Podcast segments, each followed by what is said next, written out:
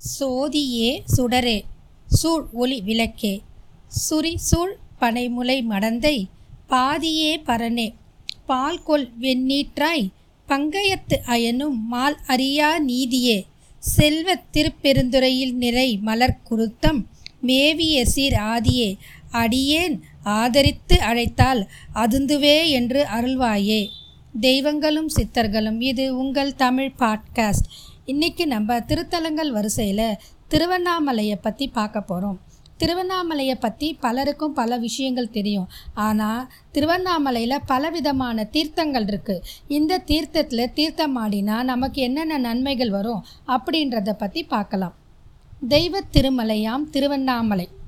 கண்ணுக்கு தெரிஞ்சும் தெரியாமலும் திருவண்ணாமலையில் சுமார் முந்நூற்றி அறுபது தீர்த்தங்கள் இருக்கிறதுன்னு புராணங்களில் சொல்கிறாங்க இந்த தீர்த்தத்தில் கங்கா யமுனா சரஸ்வதி கோதாவரி நர்மதா சிந்து காவேரி முதலான புனித நதிகள் திருவிழா காலங்களில் இங்கு வந்து கலப்பதா புராணங்கள் சொல்லுது. அதில் சிலவற்றை இப்போ பார்க்கலாம். திருவண்ணாமலையில் கிழக்கே இந்திரனால் உண்டாக்கப்பட்ட தீர்த்தம் ஒன்று இருக்குது பெரும்பாலும் இது எல்லாருக்குமே தெரிஞ்சிருக்கிற தீர்த்தம் தான் இந்திர தீர்த்தம்னு சொல்லுவாங்க. இந்த தீர்த்தத்தில் தைப்பூசத்தன்று நீராடி ஒரு கையளவு நீரை உட்கொண்டால் கோடி பிரம்மஹத்தி தோஷம் போக்கும்னு சொல்கிறாங்க அங்கே நீராடிய இந்திரன் தன் குற்றங்களை நீங்க பெற்று தொடர்ந்து இன்றளவும் இந்திர பதவியை வகிக்கிற பேறு பெற்றதா சொல்கிறாங்க திருவண்ணாமலையில் தென்கிழக்கில் அக்னி தீர்த்தம்னு ஒரு தீர்த்தம் இருக்குது இதில் பங்குனி மாதம் பௌர்ணமி நல்லாளில் மூழ்கி எழுந்தால் எப்பேற்பட்ட பாவமும் நீங்கும். அறமும் தவமும் வந்து சேரும்.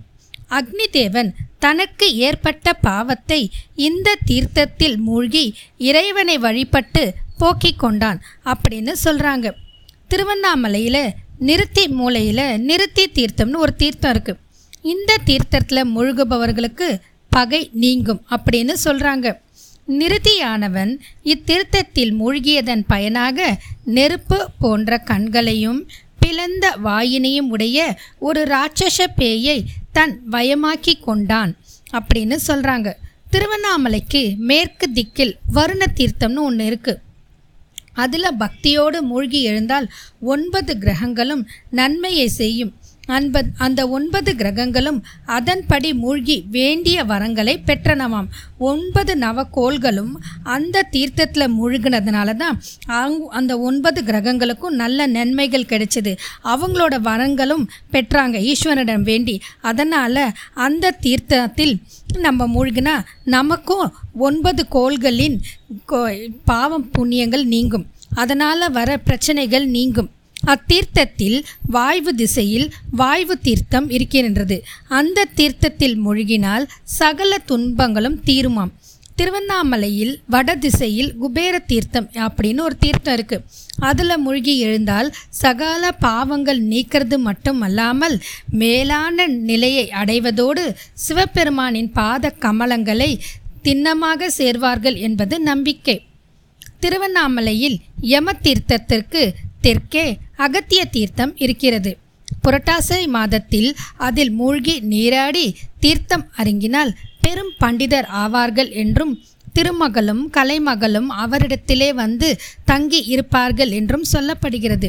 திருவண்ணாமலையில் குபேர தீர்த்தத்தின் அருகே வசிட்ட தீர்த்தம் என்று ஒரு தீர்த்தம் உண்டு.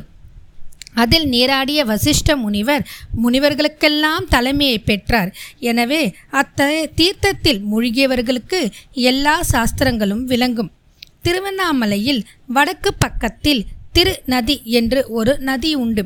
அதில் திருமகளான லக்ஷ்மி தேவி மூழ்கி எழுந்ததால் திருமாலின் மார்பினை சேர்ந்தார். நர்மதை ஆற்றினால் வணங்கப்படும் சோனம் என்ற ஒரு நதி அண்ணாமலையின் தெற்கே இருக்கிறது. அதில் கங்கா யமுனா காவேரி ஆகியோர் வந்து மூழ்கி தங்களுடைய துன்பத்தை போக்கிக் கொண்டார்களாம். எனவே அந்த தீர்த்தத்தில் தீர்த்தமாடினால் நம் துன்பங்கள் கலைந்து ஓடுவது மட்டுமல்லாமல் கங்கா யமுனா காவேரியில் தீர்த்தமாடிய புண்ணிய பலனும் நமக்கு கிட்டும். திருவண்ணாமலையில் மேற்கு திசையில் புண்ணிய நதி அப்படின்னு ஒரு நதி இருக்குது அதன் அருகே புன்னை ஆற்றூர் என்ற ஒரு ஊரும் இருக்கிறது. அங்கு வாழ்ந்த ஈழன் என்ற ஒரு அரசன் தனக்கு தீங்காக வந்து அடைந்த பெண் உருவை அந்நதியில் மூழ்கி போக்கி பெரும் பேறு பெற்றான். இப்புண்ணியம் நதிக்கு வடபக்கம் சேயாறு என்று ஒரு ஆறு உள்ளது. அது முருகப்பெருமானால் உண்டாக்கப்பட்டது என்று சொல்வார்கள்.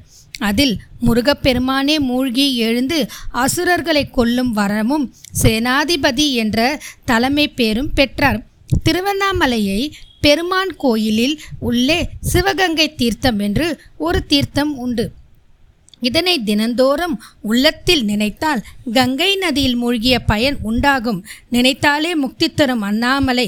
அத மாதிரி இந்த கங்கை தீர்த்தத்தை தினந்தோறும் நம்ம தீர்த்தம் ஆடும்போது இந்த திருவண்ணாமலையில் இருக்க கங்கை நதியை நினச்சி தீர்த்தம் ஆடினா கங்கையில் மூழ்கிய பலன் உண்டாகும். அதில் மேலும் அதில் மாசி மாதத்தில் மூழ்கி இருடாபாருடா எல்லா தேவரினும் மேலான பேறு பெற்றார். இருடாபரா என்றார் ஒரு அரக்கன். அவர் அதில் தீர்த்தமாடி நல்ல மேலான பேறு பெற்றார். திருவண்ணாமலையில் உள்ள சிவகங்கை தீர்த்தத்தில் கிழக்கே சக்கர தீர்த்தம் ஒன்று இருக்கிறது. திருமால் வராக அவதாரம் எடுத்தபோது அதில் நீராடினாராம். எனவே அதில் நீராடுவோரும் அந்த நீரை அருந்தியவர்களும் அதனை வளமாக வந்தவர்களும் துயரக்கடலில் நீங்கி சிவபெருமானின் திருவடிகளை சேர்வார்கள் என்பது நம்பிக்கை. திரு அண்ணாமலையார் சன்னதியில் அக்னி திசையில் பிரம்மதேவனால் அமைக்கப்பட்ட பிரம்ம தீர்த்தம் என்று ஒன்று உண்டு. அதில் மூழ்கியவர்கள் பிறவிக் கடலில் நீந்தி சென்ற பிறப்புகளில் சேர்ந்த தீவினைகள் அனைத்தும் நீங்க பெற்று அந்த பிரம்ம தீர்த்தத்தில் மூழ்கிய அணுவளவு பொன்னை தானம் கொடுப்பாராயின் நவமணிகள் நிறைந்த நில உலகத்தையே ஒரு அடியவருக்கு கொடுத்த புண்ணியத்தை அடைவார்கள். இத்தீர்த்தத்தில் மூழ்கி எழுந்து தானங்களை செய்தவர்கள் சிவபெருமானின் திருவடி தாமரையை அடைவார்கள் என்பது திண்ணமான ஒன்று. விநாயகர் முருகர் சூரியன் சந்திரன் கங்கை பார்வதி பைரவர் சப்த கன்னியர் அட்டவசுக்கள் தேவர்கள் ஆகியோர் மூழ்கி எழுந்த தீர்த்தங்கள் பல உண்டு. அவற்றின் பெருமையை வேதங்களில் மட்டுமே நாம் அறிந்து கொள்ள முடியும். திருக்கோயில்களில் நடைபெறும் திருவிழாக்களில் தீர்த்தவாரி என்று ஒரு நிகழ்ச்சி உண்டு. அது முக்கியமான ஒரு நிகழ்வாகும். காரணம் இறைவனும் இறைவியும் தரிசித்தவர்கள் இரு வினையையும் மும்மலங்களும் அடங்கி இறைவனின் திருப்பாதம் பெற்று பேர் இன்பத்தில் முழுகுவார் என்பதனே காரணமாகத்தான் தீர்த்தவாரி மிகவும் முக்கியமான நிகழ்ச்சியாக நடைபெறுகிறது. திருக்கோயில்களிலும் இந்த நிகழ்ச்சியை காண்பவர்களுக்கு பெரும் பேறு கிட்டும் என்று புராணங்கள் கூறுகிறது. தீர்த்தவாரி நடைபெறும் போது மக்களின் ஆன்மா குளிர்ச்சி அடைகிறது. அதாவது இறைவனோடு இறை பக்தியும் சேர்கிறது. திருவண்ணாமலை திருக்கோயில் இறைவன் மணலூர்பேட்டை சென்று தீர்த்தம் ஆடுவதும் கலசப்பாக்கம் சென்று தீர்த்தம் ஆடுவதும் அந்தந்த ஆற்றிற்கு வாய்ந்த மிகவும் சிறப்பான ஒரு நிகழ்வாகும். எல்லா நதிகளும் அங்கு ஒன்றாக கலந்து இறைவனை வழிபடுவதாக அர்த்தம். ஆகவே தீர்த்தவாரி என்பது மிகவும் முக்கியமானதாகும். லட்சக்கணக்கான பக்தர்கள் கூடி இறைவன் தீர்த்தவாரி செய்து அபிஷேக ஆராதனைகள் நடைபெறும்போது நாமும் சென்று நீராடுவதால் நம்முடைய பாவங்களும் தீர்ந்தது போல் ஓர் உள்ளுணர்வு ஏற்பட்டு மன நிம்மதி அடையும். நன்றி வணக்கம். வாழ்க வளமுடன். மற்றும் ஒரு பதிவில் சந்திப்போம்.